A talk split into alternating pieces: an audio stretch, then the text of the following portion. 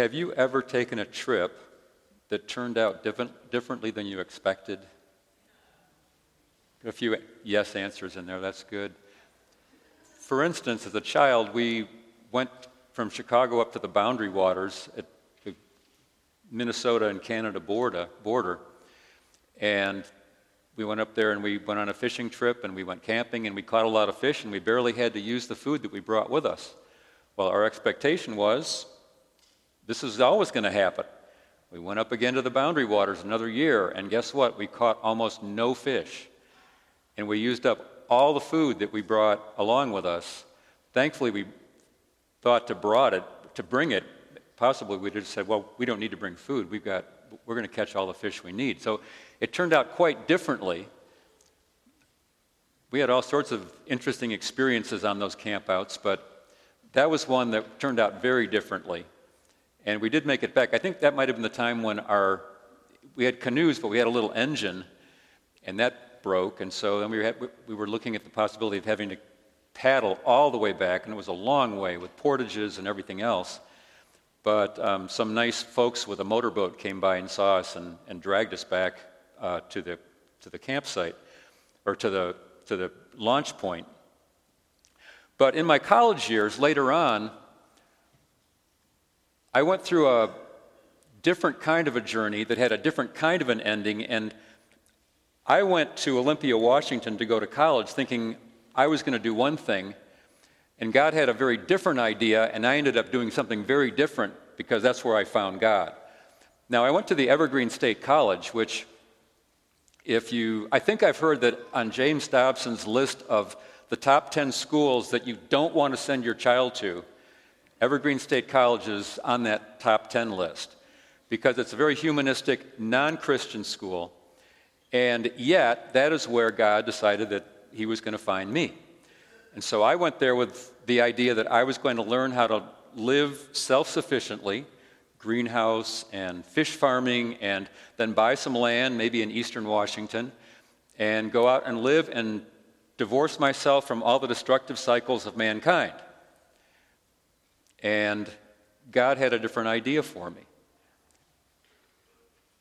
So, in this passage to, that, that we just heard read today, we're going to see that there was a man named Naaman who had a very clear idea of what he wanted, and God had a different idea for him.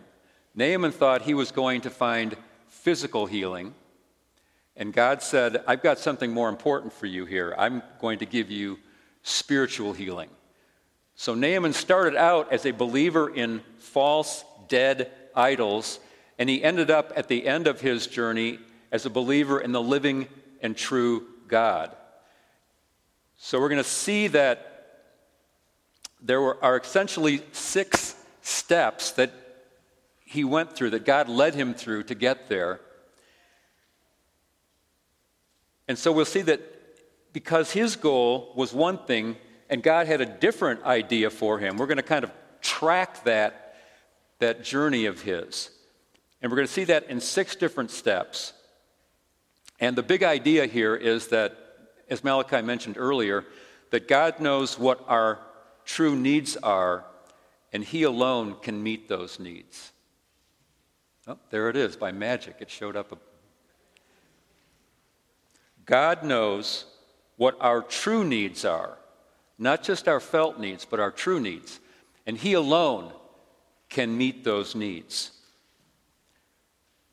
So, the first step that we're going to come across here is that Naaman had to hear about a prophet who can heal.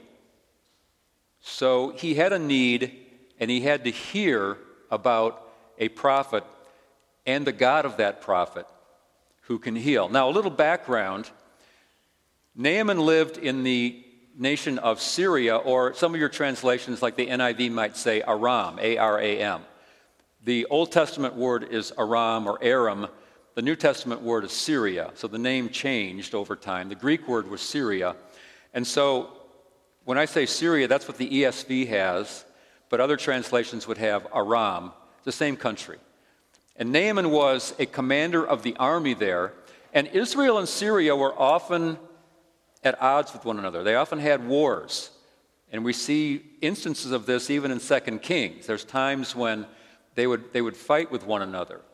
And the king of Syria would be at war with the king of Israel. But at this point in time, there was kind of a truce. And we see that Naaman was a commander of the army. Uh, he was a great man with his master, verse 1, in high favor. Literally, his, his face was lifted up. And because by him, the Lord had given victory to Syria. Very interesting. The Lord had given victory to Syria. Very small point there, but God is in control of what happens in the nations. So COVID 19 did not take him by surprise. He's still in control of America, even though it may seem like things are a little bit wacky at the moment. So the Lord had given him victory. He was a mighty man of valor, but he was a leper. He was a leper. We're not sure exactly whether this type of leprosy that he had was the same as what is known today as Hansen's disease, which is where your extremities fade away and your joints get um, diseased and literally your, your skin sloughs off your body. We're not sure if it was that serious, but it was something obviously serious enough for him to want to get rid of it. And so it was some kind of, of skin disease that was serious. Now it says in verse 2 that the Syrians had gone out in raids, probably during some time when Israel and Syria were not in such good relations with each other. And they had kidnapped a little girl. And this little girl was working for Naaman's wife. So she was a little slave girl and it actually says in the text that she was a little girl. I don't know how old she was 10, 12, something like that. And she was serving Naaman's wife. So she says to her mistress, verse 3 Would that my Lord were with the prophet who is in Samaria. He would cure him of his leprosy.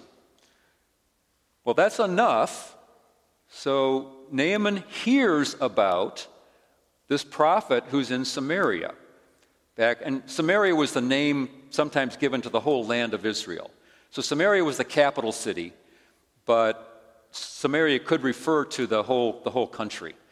So would that my master Naaman, that he could go to the prophet and the prophet would cure him of his, of his leprosy. And Naaman hears about this and he goes and tells the king, who's his boss, and the king says, Well, I'll send you there. So we see a couple of things here. We see that um, Naaman's a great man with a serious problem, and a servant girl tells him of this prophet from Israel. And so the question then is what causes us to pay attention? If everything is going well, if, if my life is great, then I don't really have a need for looking outside myself for, for help. If I'm happy, if I'm content, if I got everything that I need, why do I need to ask for help? So, what is it that gets our attention? In Naaman's case, it was his physical ailment that he's suffering from. It's not clear that he could spread it to other people, but he might have been able to. And if it was like leprosy of today, then he wouldn't be able to touch anybody, including his wife. That would have been pretty tough, or his children, that would have been very, very tough. So God used that physical need to get his attention. What is it that gets our attention is the question. There's maybe emotional needs as well. So, for example, when I made it to Olympia, Washington, way back when, on that journey that I took, thinking I was going to do one thing, I rode out there in my, my uh, Chevy pickup truck with a cap on the back, and I was sleeping in the back of that. I was, had been used to going across the country back and forth. Grew up in Chicago, but had lived in the West for, for a couple of years. I was driving from Chicago out there. I pretty much thought I had it all together. And yet, during that time, that first several months when I was in Washington, I kind of felt like all the props were going away from my life, and I was a wreck. I was afraid for no reason. Emotionally, I, I, didn't know what was going on. I couldn't figure out what am I afraid of? And so the, emotionally, I began to see that I, I have needs. I don't, I don't know what's going on here, but God got my attention that maybe you need something outside of yourself. Prior to that point, I was pretty self sufficient. I could deal with stuff, I could talk to people, I could handle myself, I could get along with people from all walks of life. Businessmen, Hell's Angels, I could, I could get along with people. I kind of prided myself on that. And now all of a sudden, I'm facing a very tough emotional time. So God was getting my attention. Now, during that time, at the campus of Evergreen State, I actually saw a notice, I think it was a notice. I heard about a Bible study and I met a few Christians. And those few Christians had a big impact on my life. This little girl, she just said, Hey, there's a prophet in Samaria and he can, he can heal my master. You don't have to be a great person to have an impact on somebody else's life. So don't count yourself out. Just, hey, this, I, I, I know a Lord who's helped me through all sorts of stuff. I've got this God that, that can help. You don't even have to be all that well educated to tell somebody that God has done something for you. So you may think that you have no impact, but a slave girl had an impact. Some humble Christians had an impact on my life.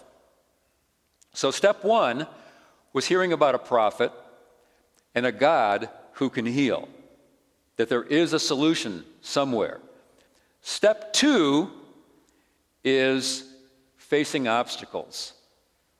I've got overcoming obstacles. Okay, whatever. Facing obstacles. Some of the kinds of obstacles that we can face once we're sort of set on this idea of, well, maybe, maybe there's a God out there who can help me. Wrong ideas can get in our way.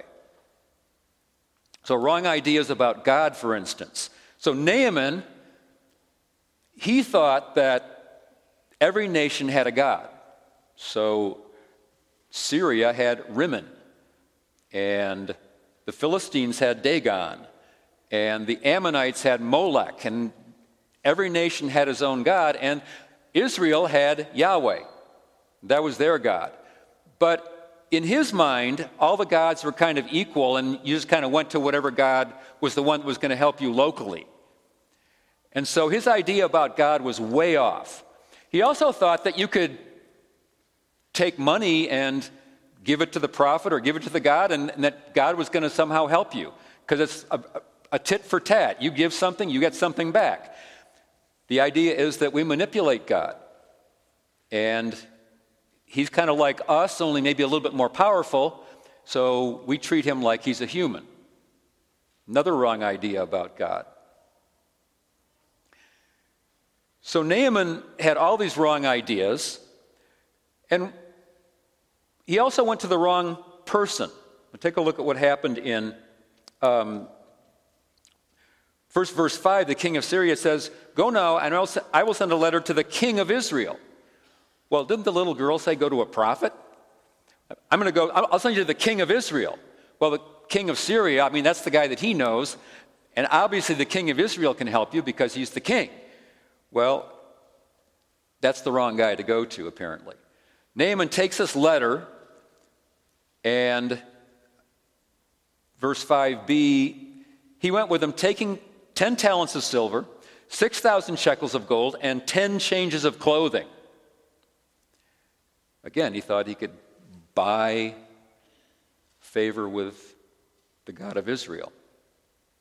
He brought the letter to the king of Israel, verse 6, and it read, When this letter reaches you, know that I have sent you to Naaman my servant, or sent, sent to you Naaman my servant, that you may cure him of his leprosy. And we don't know exactly how all this worked. I mean, first of all, Damascus is probably about 100 miles from Samaria. So he didn't just like get in his van and, and drive down there in an hour. He had to take a pretty long trip. Maybe if you go 20, 30 miles a day, he went on his chariot, he had horses. You don't get horses going in a, in a couple of seconds. So they had to get this whole troop ready head out to, uh, to get to Samaria. And when they arrived, it was probably a, a little bit of a big event. I mean, it was like all these people show up chariot, horses, a whole troop. Naaman's dressed up, looking pretty important. He's a commander of an army, he's got soldiers with him. And they, they get to the town, and everybody's like, Whoa, who's this? Reminds me when I was in Edinburgh, Scotland, and I was walking down the street, and a limo went by with four motorcycles around it. So that's somebody important. Turned out it was Princess Margaret, I found out later. So I, I think I may have seen the profile through a dark window of a member of the royal family once. I'll be signing autographs later. Um, no, but I knew that there was somebody important in that vehicle. People don't ride in limos with motorcycles around them if they're just anybody. So when Naaman got there, there was probably a stir. And so he goes to the king, and we're not sure if it says that the king tore his robes, but we're not sure if he did that in front of Naaman. He might have just stalled Naaman and said, Hey, uh, great, you know, go to the local Holiday Inn and we'll, we'll figure it out. Um, probably gave him a place to stay. And then he's like, What am I going to do? He says, Just uh, look at what this guy is doing. Am I God? He said in verse 7 to kill and to make alive, that this man sends word to me to cure a man of his leprosy? Only consider and see now, see how he is seeking a quarrel with me. Well, he obviously went to the wrong person. The king was more fearful than faithful. And we know that, that none of those kings of Israel was what you'd call godly. Uh, this might have been King Jehoram, who wasn't the worst of the kings, and he had a few good points, but he was not a man of faith by any means. And he's thinking political intrigue rather than the fact that maybe God can help this guy. So, dangerous obstacles can get in our way. Wrong ideas about God, the wrong people, but at least the king was honest. Hey, I can't help this guy. Far more dangerous to us are the people that will say, Well, I, I got an answer for you. I can help you. Hey, be sincere. Keep the Ten Commandments. Here's a book you can read about how to meditate and find God within. If you go to a bookstore nowadays, just go to a spirituality section, you'll be inundated with, with that kind of advice. As, as a personal illustration, when I was there at Evergreen State College, a guy showed up. His name was Gabriel, and he gave a talk. Now, I had met Gabriel before. I had met him at a, uh, out in the middle of nowhere. It's like a gravel road to a gravel road where they're having a, a festival, a healing festival, where people would come from all over the place and talk about diet and herbs and uh, foot pressure and all sorts of interesting stuff like that, and probably astrology and who knows what else. Um, and Gabriel was out there. He was talking about diet and herbs, and, and he was a pretty charismatic guy. Um, I remember one night there was going to be a lunar eclipse, and he was out there beating a drum to welcome the lunar eclipse. I mean, it was like far out stuff. Um, and I don't need to get into my history here, but you get a little bit of an idea of the kind of life I was living. So he shows up on the campus. And I'm thinking, wow, I mean, I, I remember him. He's kind of a, a guy that knows things, he, he's, he's spiritual. And I remember going to that talk, and I only remember one thing that he said at that talk, and it was John 1 1 says, In the beginning was the Word. Listen for the Word in your heart. That was his advice. Listen for the Word in your heart. Was that good advice? No, that was terrible advice. You can't find God in your heart. You find God in the Word of God, and God wants to fill your heart, but you don't look in your heart to find God. So I remember talking with him and even coming away feeling like there might be an answer here. And then there were some people that lived nearby in Olympia there who were involved with, with transcend, or not transcendental, but meditation in general. I remember I went to a meditation session with them, and I came back feeling pretty good. But it was, it was the wrong advice. And thank God I didn't get caught into one of those kind of little traps. Because it wasn't satisfying. I, I still wasn't, I, I kind of came away feeling better, but the next day it, it, it wasn't better. So, well meaning people can put up obstacles and they can put wrong ideas into your head. So, I came across the wrong idea and the wrong person. So, step three then in, in Naaman's journey is encountering God's solution. The king of Israel didn't figure out, didn't know what to do. He was, he was like at his wits' end. He thinks that maybe this army commander has come here to pick a battle. I mean, why would an army commander come here unless he's like, you know, looking over things so that he can maybe come back with a full army? But now Elisha gets involved. So, verse 8 when Elisha the man of God heard that the king of Israel had torn his clothes, he sent to the king, saying, Why have you torn your clothes? Let him come now to me that he may know that there is a prophet in Israel. This is really the turning point of the story. When God gets involved, things begin to change. And so we're not sure where Elisha was. He may have been in Gilgal, which would have been south of Samaria. And ultimately, he's going to send him to the Jordan River, which was probably 20, 30 miles away. So none of this happens quickly. We, we, when we go through a narrative like this, we read it relatively boom, boom, boom but you have to sort of fill in the story a little bit. So Naaman then is sent to Elisha. He might have had, he might have, had to travel another 20 miles to get there. He finally gets there on his chariot with all his people, with all the gold, with all the silver, with the changes of clothes. And Elisha doesn't even come out. Verse 10 And Elisha sent a messenger to him, saying, Go and wash in the Jordan seven times, and your flesh shall be restored, and you will be clean. Okay. Kind of a strange command. Elisha didn't even come out to see him, he sent a messenger out. And it says, I love the King James here in verse 11, but Naaman was wroth W R O T H. It's like, I don't know exactly what it means, but I know he's got to be mad. He was wroth. So Naaman was very angry. And he went away and he said, Behold, I thought that he would surely come out to me and stand and call upon the name of Yahweh his God. Translation says the Lord is God, but his name was Yahweh, his God. So Naaman at least knew who the name of the God of Israel was, and wave his hand over the place and cure the leper.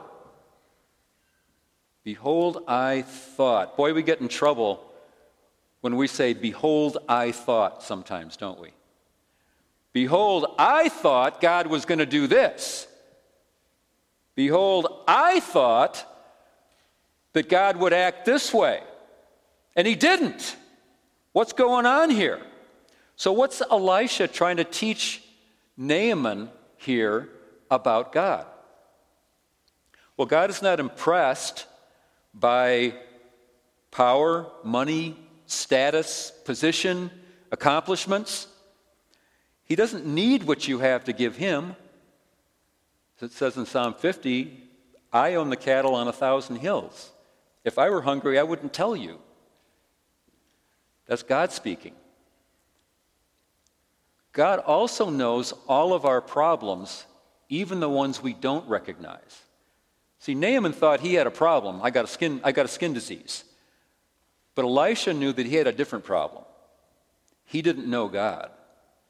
and he was still lost. So Naaman thinks that his problem is leprosy. And God knows that his problem is worse. So, this command, go and wash in the Jordan, doesn't make sense to a practical man like Naaman. He's a, he's a guy that gets stuff done. He's got soldiers that do things, he commands battles. He's a very, very down to earth, practical person. And Elisha just says, Go down, wash in the river seven times, and you'll be clean. Well, he doesn't understand who God is. He still thinks that Yahweh is like all the other gods. He hasn't gotten to the point of knowing who God really is.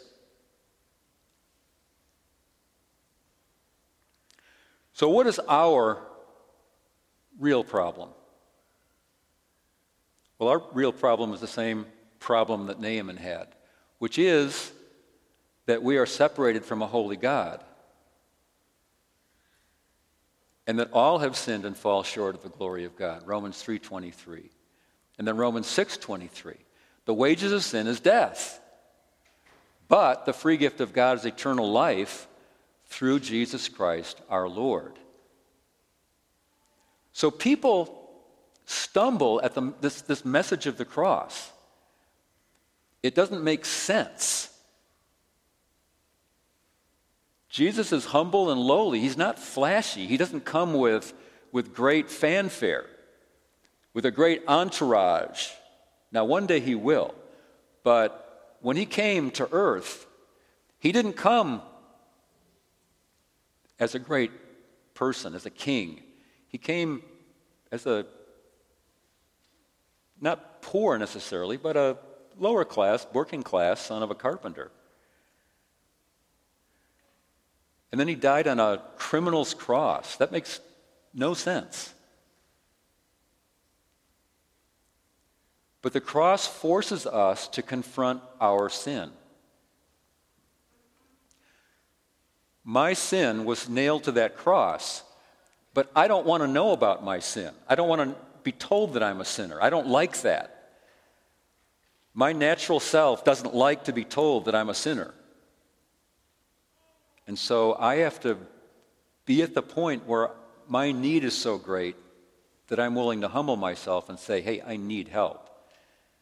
And that's where God is bringing Naaman. That's where God had to bring me. He had to bring me to the point where all my resources were gone. I had nothing left to fall back on. And I prayed that, that God would save me. I think I prayed five or ten times that God would save me. And he did. So if you have never come to God as a helpless sinner needing a Savior, then you have never come to God at all. We have to come to God in our sin and our need and our helplessness and come to God needing a Savior in Jesus Christ. If we don't do that, we've never come to God at all. No matter what we say, no matter what kind of wonderful prayers we've prayed, we have to come to God in our sin and say, God, forgive me of my sins. I need a Savior who is Jesus Christ. But it's not easy to submit our wills to God. Naaman had a really hard time with this. But finally, he got some good advice. So, step four is trusting and obeying God. So, Naaman listens to good advice and he obeys Elisha. Now, notice that the advice that he got was from, his, some, from some of his servants. So his servants came near and said to him, and the ESV says, My father, it is a great word the prophet has spoken to you. Will you not do it? And then he asks the question, Has he actually said to you, Wash and be clean? I think it, it could also be translated this way um, My father, if he had given you something great to do, wouldn't you have done it? So, how much more when he says, go wash and be clean? That was good advice. says, if he had asked you to crawl on your hands and knees to the top of Mount Tabor, wouldn't you have done it to get clean of, of your disease? So, all he's telling you to do is go wash in the Jordan. So, Naaman, after the anger passes away, has, okay, yeah, okay, fine he's got enough good sense to go and obey God.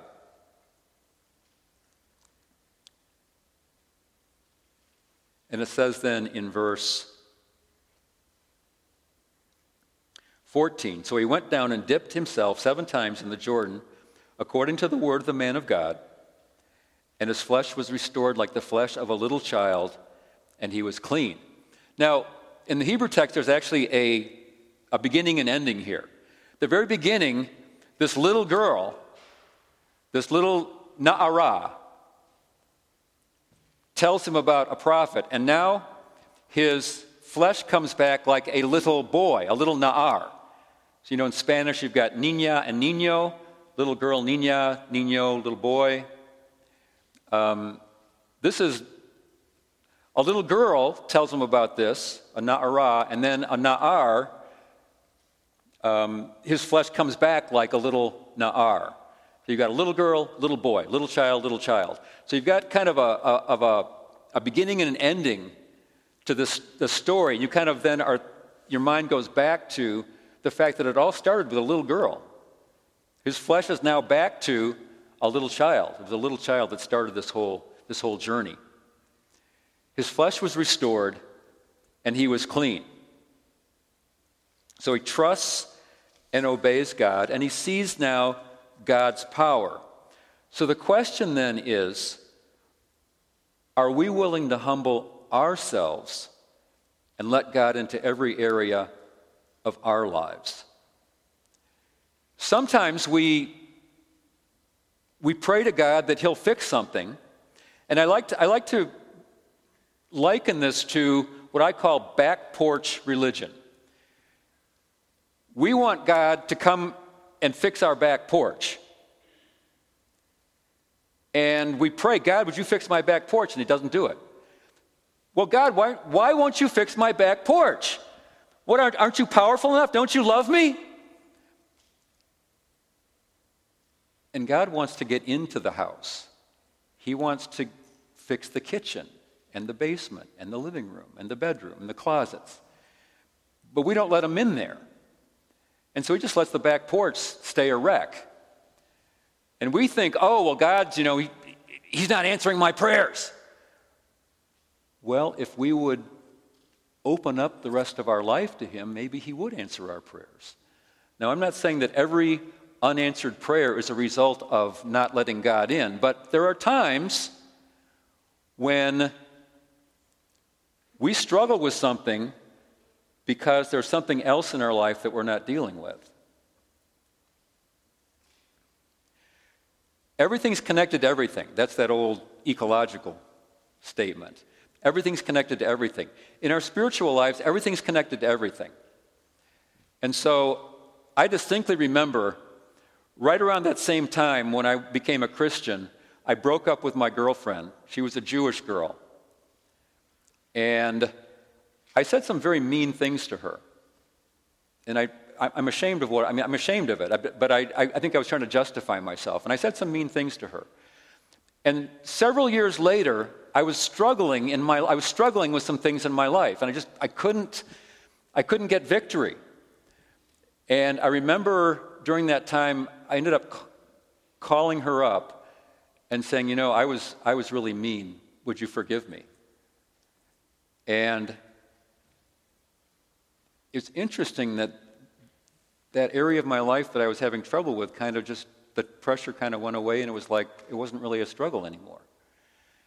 That's just a simple example of how sometimes we need to deal with something that is, we know is a problem, and then other things kind of fall into place.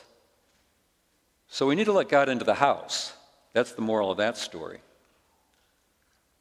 So there may be areas of unforgiveness or bitterness in my life, or someone that I've wronged and I need to ask forgiveness from. And I can't get victory in this other area of my life, like they're separated somehow. They're not separated. It's all connected. So maybe the answer is right in front of me. Husbands, maybe we need to be more patient with our wives. I'm saying that to myself. Philippians 3:15 Paul talks about how he had he, he's pressing on to, to the goal that God had set for him.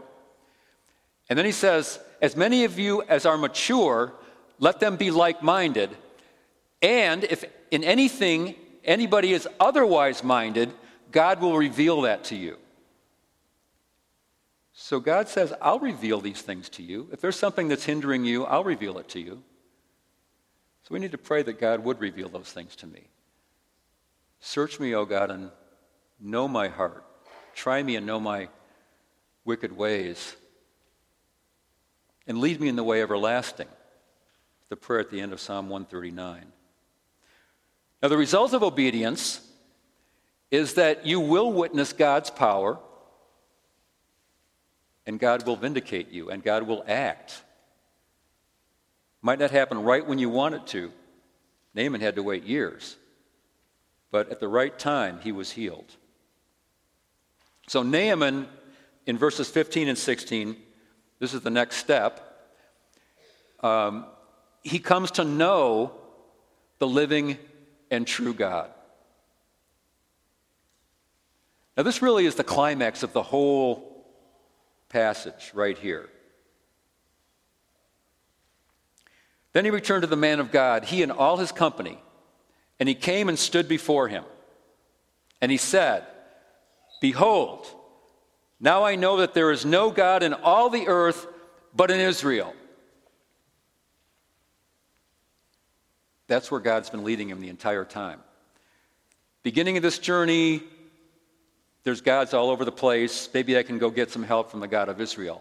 Behold, now I know that there is no God in all of the earth except in Israel, meaning all the other gods are nothing. They're dead, they're lifeless. There's one true God in Israel, and He's the living God who is the God of everything. It was quite a shock to me when I realized that. When I gave my little halting faith to the Lord and said, Well, you know, take care of me. And then all of a sudden, God appeared, and I realized that Jesus was Lord of everything. And, all, and, and, and my life began to change in dramatic ways. Naaman comes to realize that realize that Yahweh is the only true God, and there's no other gods anywhere. There's no other help. It's all meaningless and vanity and idols other than the living and true God. So he's made this transition from, behold, I thought, to now, behold, I know. Behold, I thought the prophet would come out and do all that. Behold, I know that there's no God on all the earth except in Israel. That's what Elisha was trying to get him to realize by not coming out, by wounding his pride. So God knew that he had a very different need than he thought he did. Naaman, that is. Now, Elisha will not receive any gifts. Naaman says, Hey, Take, take the silver, take the gold. And Elisha says, As the Lord lives, as Yahweh lives, before whom I stand, I will take nothing. Why? Sometimes Elisha would take gifts from other people. Sometimes he would. Uh, there was a woman that helped him out, let him stay in an upper room, and she would feed him sometimes. So sometimes he would take help from people. Why not now? Why would he not take help now? Because Naaman was a brand new believer.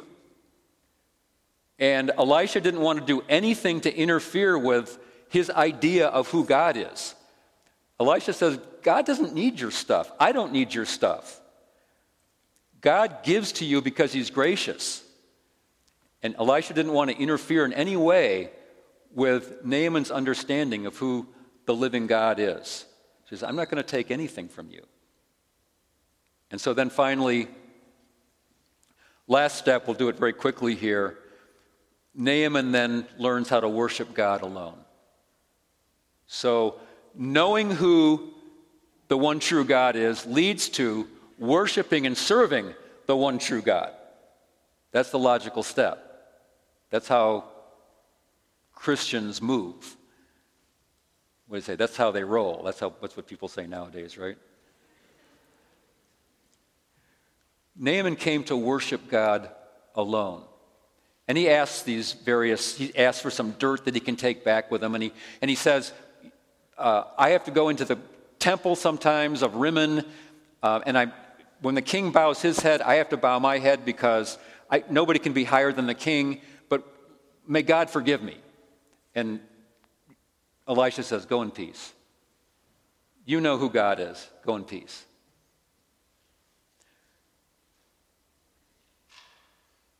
So, genuine faith always leads to worshiping and serving God alone. So, when somebody says something like, Well, I'm a Christian, but I'm also a Buddhist, or I'm a Christian and I haven't been to church in 24 years and I've been an alcoholic and I, I don't even care about the Bible and I don't even know what, what the Bible says. Genuine faith leads to some kind of change in your life. Maybe not instantly, not, maybe not overnight, but it does lead to some kind of change in your life. And it ultimately leads to worshiping the God of Israel alone. So, wrapping it up here, we've seen six steps in a spiritual journey from unbelief to faith. Now, God's desire is that you come to know and serve the living God. Turn away from idols Turn to the living God. So you have to, we have to, you have to, I have to turn away from sin and turn toward God. That's what God wants from us. He wants to heal us in every way. And sometimes He won't take care of some of our felt needs to lead us to our real need. And God's the only one who can take care of that need. We have to put our trust in Jesus Christ as the one who bore our sins on the cross. And then he gives us his Holy Spirit and pours the love of Christ into our hearts through the Holy Spirit so that then we can live lives in service to him far beyond what we can imagine. So I asked at the beginning have you ever begun a trip that ended up differently than you thought? Well, I think every one of us who knows Jesus Christ is on a, is on a trip that's going to end up far greater than anything we can imagine. And God wants everybody in this room to be on that trip, to be on that journey.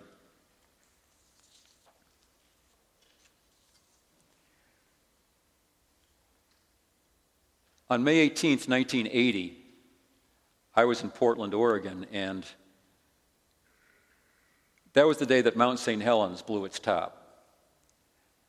Thankfully, the wind was going the other direction, so we didn't get buried, because Mount St. Helens is within viewing distance from Portland. But there was a man named Harry Truman, not President Harry Truman. There was a man named Harry Truman who lived on Mount St. Helens. And for weeks and weeks, they were saying, This thing's going to blow. You got to get out of here. And he said, Nah, nah, I'm, I'm, I'm, I've been, been here for decades, I'm not going to leave. And he didn't leave. And as far as we know, he's buried under hundreds of feet of rubble and ash. Up until May 18th, the road was open. He could have gotten out of there and saved himself. My point is that the road to God is open today. but it's not always going to be open. So please, if you haven't come to Christ, come to Christ today. Let's pray.